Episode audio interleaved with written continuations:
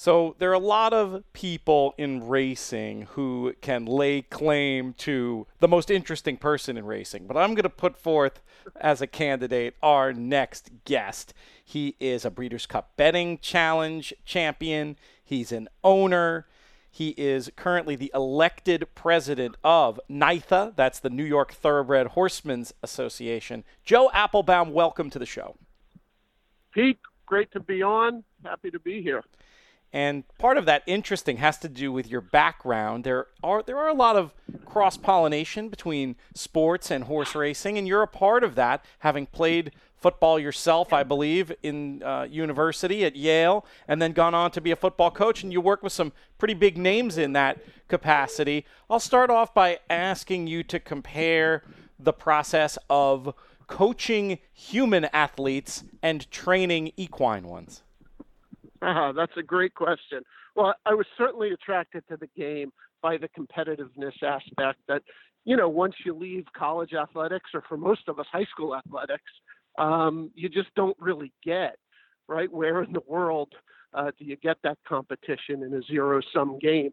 Some people say business, but I don't really think that's, uh, I don't really think that's accurate because, you know, in businesses, there's a lot of winners often in the same field and not always uh, a loser. So that's what makes horse racing so great. In fact, in most races, you have one winner and a lot of losers, which is even worse than like a football game. Mm-hmm. Um, so, in terms of training, a lot of it's the same. And my early career in the business, I was very attracted to uh, the selection process and the uh, early training, which is you know very similar to the NFL Combine and scouting young athletes, and then figuring out how to get the best from them, uh, both on a physical level uh, and even on a mental level. Even though with horses, obviously the psychology is a lot different. My friend Jake Ballis of of Black Type Thoroughbreds likes to say that you know there's only a very select few who are going to get to own a professional sports franchise, but as a horse owner, you can get some of that same thrill. Do you think that's part of the appeal? Oh, I, I totally do. You have to be an extremely wealthy person to own a sports franchise. You could have a hundred, few hundred million dollars, and you're unlikely to be able to afford an American sports franchise.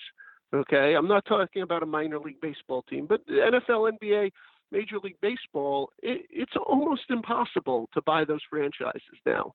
So here you can participate and you can have your franchise. You can you have your athletes you have your coaches you travel all over the world and it's a great thrill for those guys who you know who want the kind of athletic endeavor and the the, the camaraderie that goes with it.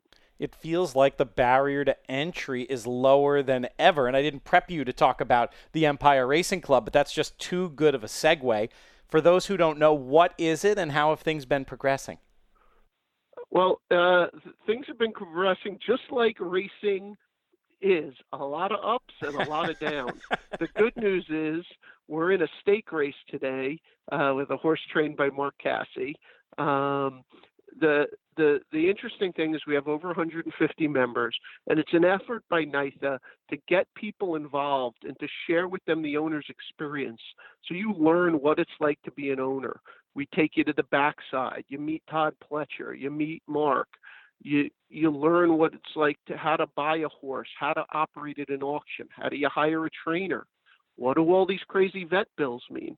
It's really our effort to give owners, uh, uh, potential owners, the experience of ownership. This is what it would be like.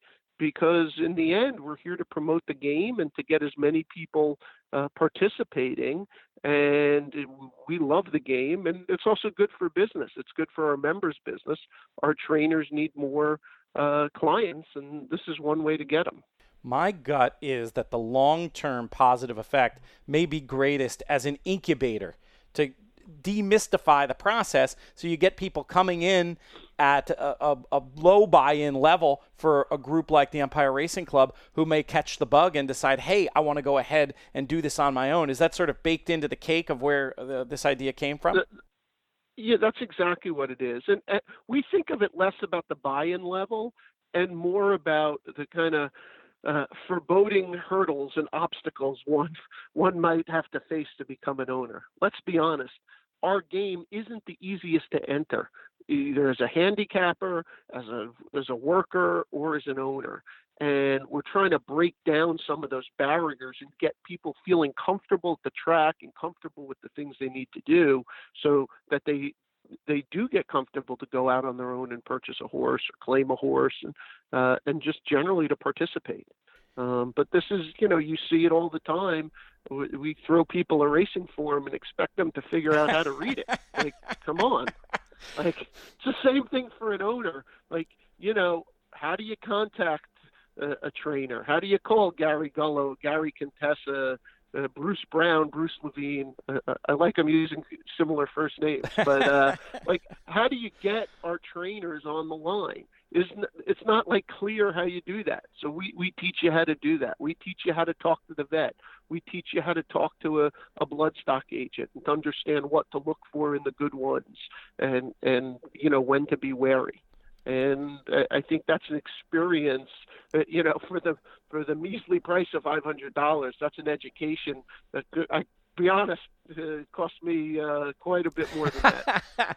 it makes me think of gamblers who talk about their early days, whether it's betting horses or playing cards, and they go back and look before they turned the corner and became winning players. I think it was Howard Lederer I once had this conversation with for a book I worked on long ago, and he basically described those early years and the losing that that goes into it as the cost. Basically, it equates to a college education. Here's a chance to get that education without having to put so much at risk. You mentioned the need to demystify processes in this game, and you joked about handicapping, but it's really something I think the business needs to be taking a lot more seriously.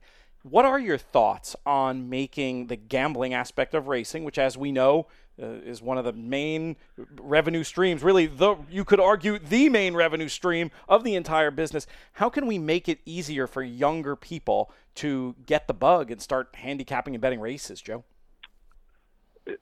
Uh, well, I'm really of two minds of this. I and th- th- those thoughts uh, on this subject uh, kind of collide with each other. So my first thought it comes from one of my partners uh, who says, you know, we're not a broad-based sport. We're a niche sport. We need to embrace that, and we need to embrace the puzzle solving of it.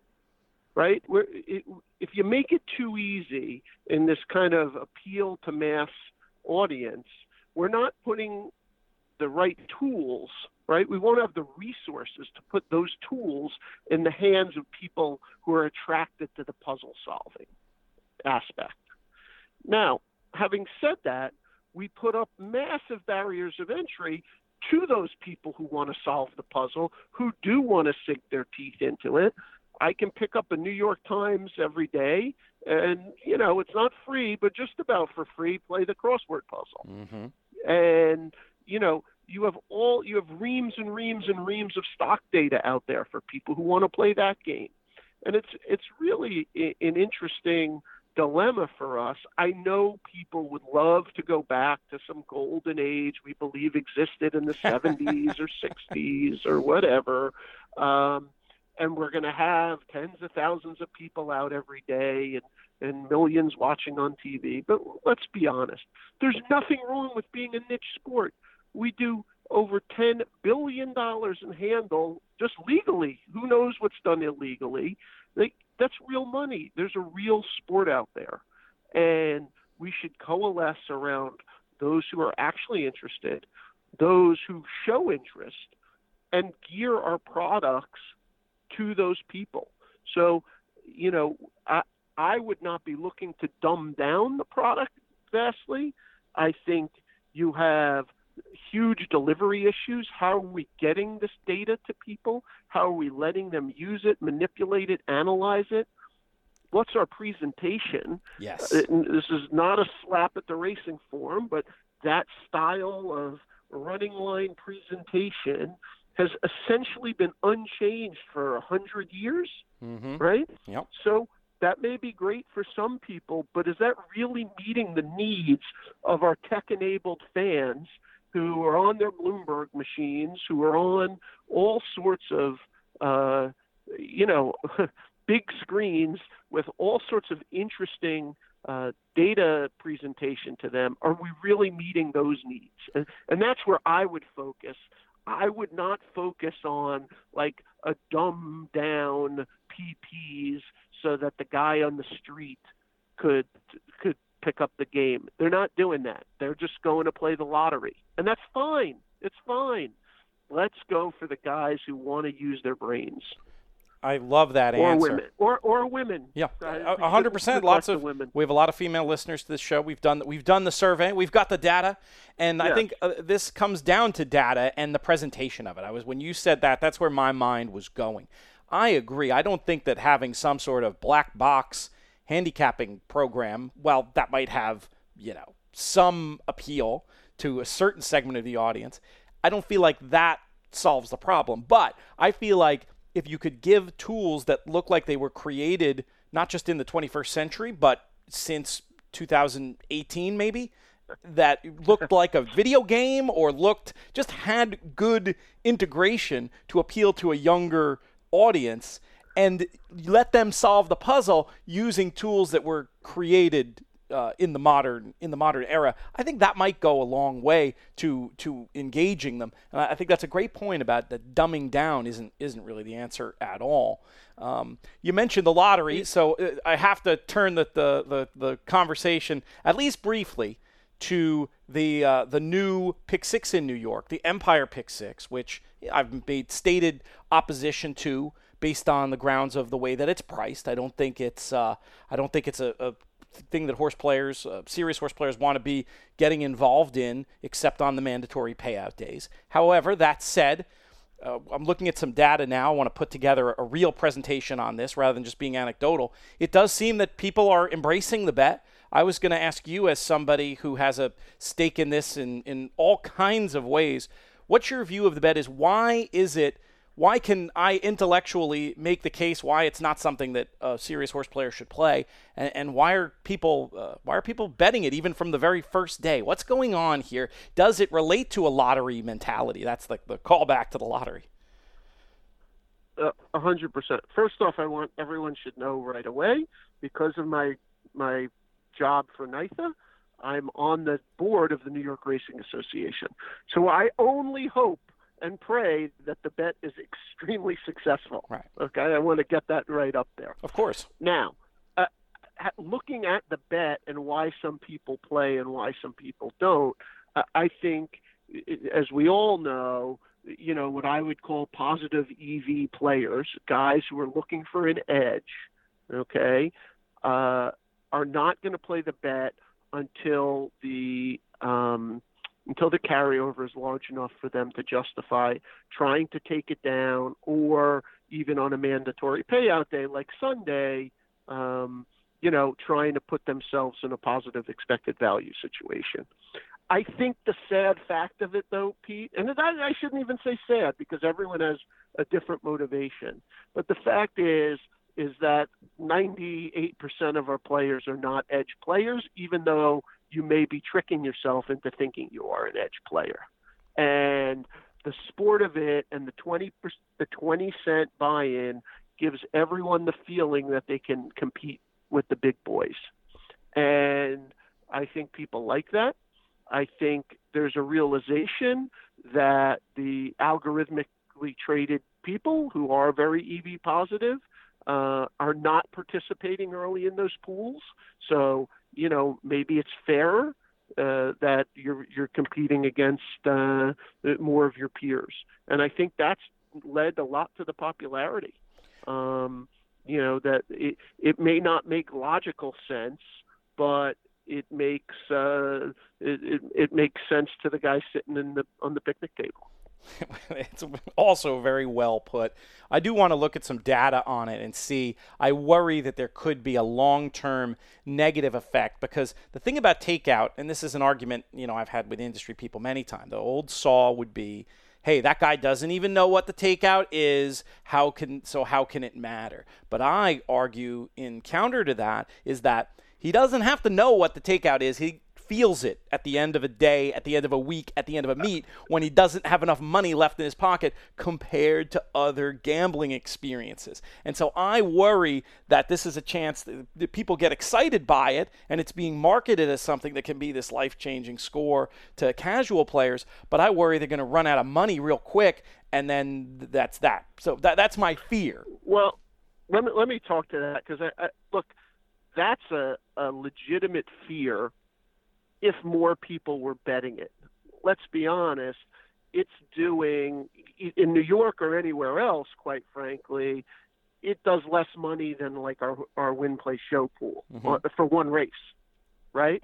So I agree that overall, you know, if you had restrictive takeout on everything, that that makes it very difficult, and you would see this erosion. But it's one bet. It's a small percentage of our pool. It's a good marketing tool to get people interested. You know, on Sunday, you're going to see people playing uh, both whips and exactas and daily doubles that they probably wouldn't have played, except that you know we're hopeful, uh, fingers crossed, that you know you have a big pick six pool to to chase at that time. Well, it's it's it's interesting, and I do want to give credit to NYRA in addition to, you know, this Empire bet that I'm not a big fan of. I do love these low takeout, low barrier to entry, multi-day pick fives uh, like we have this weekend. And I think that's a nice you know, bone to throw, if you will, to the likes of me, who uh, who love the idea to be able to bet on uh, connected races across the country, across days, and to do so in an economic environment that really favors the horse player. Yeah, I, I think that's a great innovation. It doesn't get nearly the press that uh, the the pick six gets, but I think one of the most interesting things about that is it focuses mostly on stakes races that you can draw people's interest, right? So, the, like the guys I was talking about before, they're kind of interested in horse racing. They find it challenging. They may not want to spend six hours and and and read 10 races but five stakes races from around the country it makes them feel like they know who the big horses are like I, I, it's it's a really interesting concept and I'm uh, I'm hopeful NYRA expands on that in the future. I feel like it's a very healthy way to market the game by again you just give people an opportunity to, to stay focused and know those big horses and then bet with more confidence when they come back all the way to the breeders cup and beyond. I agree completely. All right we took this in a betting direction. That's my fault. I get too interested talking about this stuff. This is the in the ring pedigree podcast however. So i wanted to ask you your thoughts. Uh, I, I will return for one betting question later but let's get into talking about last week's new york bred sale I'm assuming you were uh, an active participant. I'm curious to know how the sale went. What the what some high points were for you. Well, first off, I don't want to. Let's never leave out the connection between betting and pedigree. So you, you, always can make that link up. I always enjoy doing a little pedigree research in in my wagering and seeing where I can fit that in. Even though in today's uh, hyper focused speed figure world, people often forget about that stuff. But so let's talk about the sale last week. I sold one filly. Um, we did okay. I thought there was not unlike uh, the rest of the market and, and our economic world in general outside of horse racing. If the good horses were unbuyable. I try. I was trying to buy fillies, which is typically what we do, and you know they went i couldn't i couldn't even get close to landing one. All the ones that i liked which at least as my wife said at least you have good taste uh, went went for a hundred and seventy thousand or more. And you know that's not really our range. We try to play in the fifty to a hundred thousand dollar range looking for value uh and, and fillies we can develop into potential broodmares uh you know both at the track and and then get them into the breeding shed. Um, and when you buy at that high price point, it's it's difficult to do that. But uh, the people want what they want. They're willing to partner up to get there. And I guess in this kind of low interest rate, high stock market, although this week it's been a little uh, stomach uh, churning uh, environment, you know, guys are going to buy the assets they want. What's been left behind a little is are the other value assets. So hopefully for a buyer like me, that'll work out. Although at this kind of boutique sale where there are only a few hundred horses to look at, um, you know, it's it's a little harder to put my fingers on. For those on, on those horses, I should have mentioned it up top in the intro, but Off the Hook Racing is the breeding, racing, and sales company. Uh, also, uh, also a farm, right, and uh, and training center in Ocala. Absolutely, uh, we have we we participate heavily in the New York bred program. We have about 18 mares in New York State. Uh, we often supplement the the babies, the foals we get from them with uh, weanlings. That's pr- what we primarily buy. We we think there's better value in the weanling market, um, and we develop those horses. We send most of the colts to the sales. This is a very traditional model. We tend to race the fillies, uh, except if we think they're very, very good, in which case we think we can get a lot of money to sell them, or they're very, very bad, in which case we don't want to uh, carry them to the track which we also sell them. Uh, and you know, we look to race, and then well, we look to sell, and then race, and then the the ones who have successful racing careers, or we think had talent enough, or the body, especially, we're very focused on physical. Um, we send to the breeding shed and what we hope is a self-perpetuating cycle. It's it's a classic model for a reason, and I like your very pragmatic uh, and modern spin on it as well. I want to talk to you about your background. I assume you were a fan first. Yes, I grew up. Uh, I have a group of friends. There's about six of us. We, we used to hang out on the back porch of the clubhouse in the late 80s uh, that's when that was a place to hang out, and that was where many of the top gamblers used to congregate. Now it's kind of empty, or they got a salad stand and a Ben and Jerry's up there. Back then, you had a lot of guys with cash in their pocket. Not me; I was like, you know, 18, 19, 20, but a lot of big gamblers. Who's in that there. crew? Who can uh, you who can you name? Uh, was in well, that crew back some there? Some guys we may not want to name on there, but we then moved. Uh, this is maybe for your audience a little better. We then kind of, as we got older, we moved out to the way back out to the Big Red Spring, where we subsequently met uh, Paul and Duke Matisse, and of course their dad Chick, and the whole Purple Gang who hangs out back there. Um, Peter Rotundo and his dad, and, and of course uh, the great Mets fan Lee Davis and we actually know those guys now all probably 25 years just from sitting on picnic tables and in, in beach chairs next to each other by by by total coincidence. Um, that's great. So that's a very Saratoga yeah. story. and yeah, how did you make the leap? Saratoga. How did you make the leap from sitting in the backyard to uh, what was it, circa 1999 when you bought your first horse? Um, in a sometime around there. It might have been 2001. I, to be honest, I forget. We hit a big pick six. Uh, Doctor, me and about five guys hit a pick six on Travers Day. There was a big carryover. We made about $120,000. I can still remember Dr. Kashnikow splitting horses in the four score days. And that's when they used to end on the eighth race, no matter what. The yep. pick six was three through eight. They didn't care what that races were. Um, but Dr. Kashnikow split them and, and got up, and we won this huge pick six. And me and two of my buddies uh, took some of our money and went and claimed a horse and uh, claimed one for 50 and they bought it from us for 75 two weeks later. And we, that happened a few times in a row, like crazy beginner's luck. Don't, um, I knew nothing. I, I knew absolutely nothing. We just got lucky, and it also was the time. It was the early 2000s, so kind of a little more of a go-go spirit. Uh, so the markets were, were climbing, and uh, one horse became two, became 16 one year, and then uh, we got an investor and started buying yearlings seriously. Bought our farm in Ocala, our training center I hooked up with my partner, Carlos Morales, my current partner, who was a trainer back in the day, yep. trained Yankee Victor, um, uh, most famously to win the Met Mile.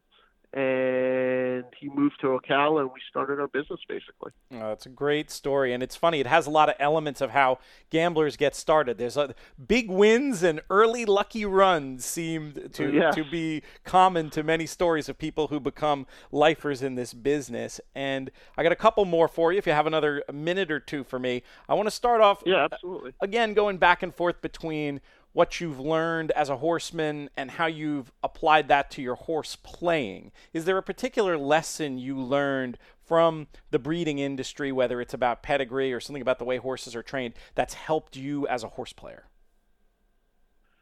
Yeah, I. It, it, if it's anything, it's matching the breeding with the physical. And what I mean by that is you'll say, hey, War Front is a turf sire, let's say you know. But not all War Fronts look the same, and I think it's important. Uh, and it's hard for the handicapper because most of the handicapper is done remotely now, right? But it's important to actually look at the horses and see what do they look like. Do they look like sprinters? Do they look like uh, more distance, you know, related, where their limbs are long compared to their torso? You know, how do they fit in? What's their hoof size? How are they walking? And how does that relate to the pedigree? Um, you know, you, we we have certain sires, let's say like a City Zip or a Freud, which they can get anything, right? Long, short, turf, dirt, whatever. Others seem uh, more pigeonholed, but how does that relate to the physical you're seeing in front of you? And I think as we get into this kind of digital age where people are less at the track, they're less observational about the horse, and you know everyone's more just looking at the numbers it it probably circles back and opens up an inefficiency there and opens up uh, a kind of a keyhole for you that many of your competitors aren't looking at. So I, I think that's important to recognize what the pedigree is, recognize what the physical is, and are they matching? Are they not matching? And, and I guess my last plug is is don't forget about the mom. Yep. Right? Oh yeah. Like everyone just talks about, and I made the mistake myself. You know, 20 seconds ago, we just talk about the sire. What what's going on with the mom? What kind of runners has she produced? What kind of runner was she? What kind of runner was her mom? Um, and you know, people need to look at that. That's a great point. There's that information's available in a lot of different formats now. You can dig and get some of it through a, a product like Stats Race Lens. I would be remiss if I did not ask you a handicapping contest question because, of course, uh, you're not only a handicapping champion, but uh, that's something that I covered for years over at the Daily Racing Form. How important, Joe, are contests, do you think, to uh, the future of NYRA and NYRA bets specifically? Um, that's a good question. I'm I, am i am not really sure. I think they're a good additive, right? I think they're a good way to get guys focused on the game, and they create a competitive. Um, they create a competitive landscape and build a camaraderie. I think one of the nicest things is another one of my partners points out is when you go to a handicapping contest, everyone's pretty nice to you you ever go to a poker tournament? Like, uh, those guys are not particularly nice guys. Um, it, you know, there's not a lot of camaraderie, or it's all this like subtle, uh, like self hatred expressed uh, through your sunglasses. At these poker tournaments, you know, and I find that one of the nicest things about the handicapping tournaments is like guys I've sat with at the NHC who I never met before become friends and we text each other and meet up with each other at different racing events, especially in Saratoga. Um, so I think it's a great way to build a community. I think when you see the handle numbers, let's say at the BCBC, how much of the on-site handle gets done through that, um, you know, typically upwards of 15%. Uh, even in New York last week in Saratoga, I think they did a really healthy cut uh, of on-track handle. And so that's good because I think it's important to get guys out for that visceral experience. Having said all that, I don't think it's a game changer. It's not like it's going to boost handle 20% year over year. So I think it's more uh, along the lines of a marketing plan and, and I'm not speaking for NYRA. These are my personal feelings. NYRA has a very competent team at NYRA Bets, uh, super great guys, super hardworking. So they'll figure this out. But I see it as a, a way to get people together, a way to build a community, a way to build brand loyalty. You know, things that we we never really talk about in this business. We're always talking about, you know, how do I get uh, you know a quarter of a point more on on my rebate, and we think that's the most important thing. And often people make non-economic decisions. Look, just participating in horse racing is probably a, a non-economic decision. So uh, I don't know. That's where I think the value is uh, from my standpoint. That all makes sense. One last one. How has being the president of NYTHA affected your horse playing? Does it get in the way? Does, does it make you play more? Yes. How does that work? It's, it's made me far. I just don't have the time to devote to like daily horse playing. It, it's nice that just so people know, we not only represent the 5,000 or so owners and 500 trainers who participate at NYRA tracks. Our main job is to provide support, relief, and philanthropy uh, for the few thousand workers that we have on track. So we run uh, a medical clinic free to backstretch workers, scholarship programs for their children, uh, substance abuse programs. Uh, we work with the chaplaincy and Anna House, which takes care of their of their babies before their school age. The chaplaincy uh, does wonderful programs, be it soccer or basketball or camp for the kids. So we're really trying to make uh, life better for those guys. So, yeah, from a personal perspective, I've had to farm out a lot of my handicapping, bringing on guys to to make it work because uh, I just don't have the time to to kind of sit there and noodle on it like I once did. it makes sense. I, I called you one of the most interesting men, certainly one of the busiest. Joe Appelbaum, thank you so much for your time today. Pete, I, I love the compliment. I don't even have a beard, nor do I drink a beer.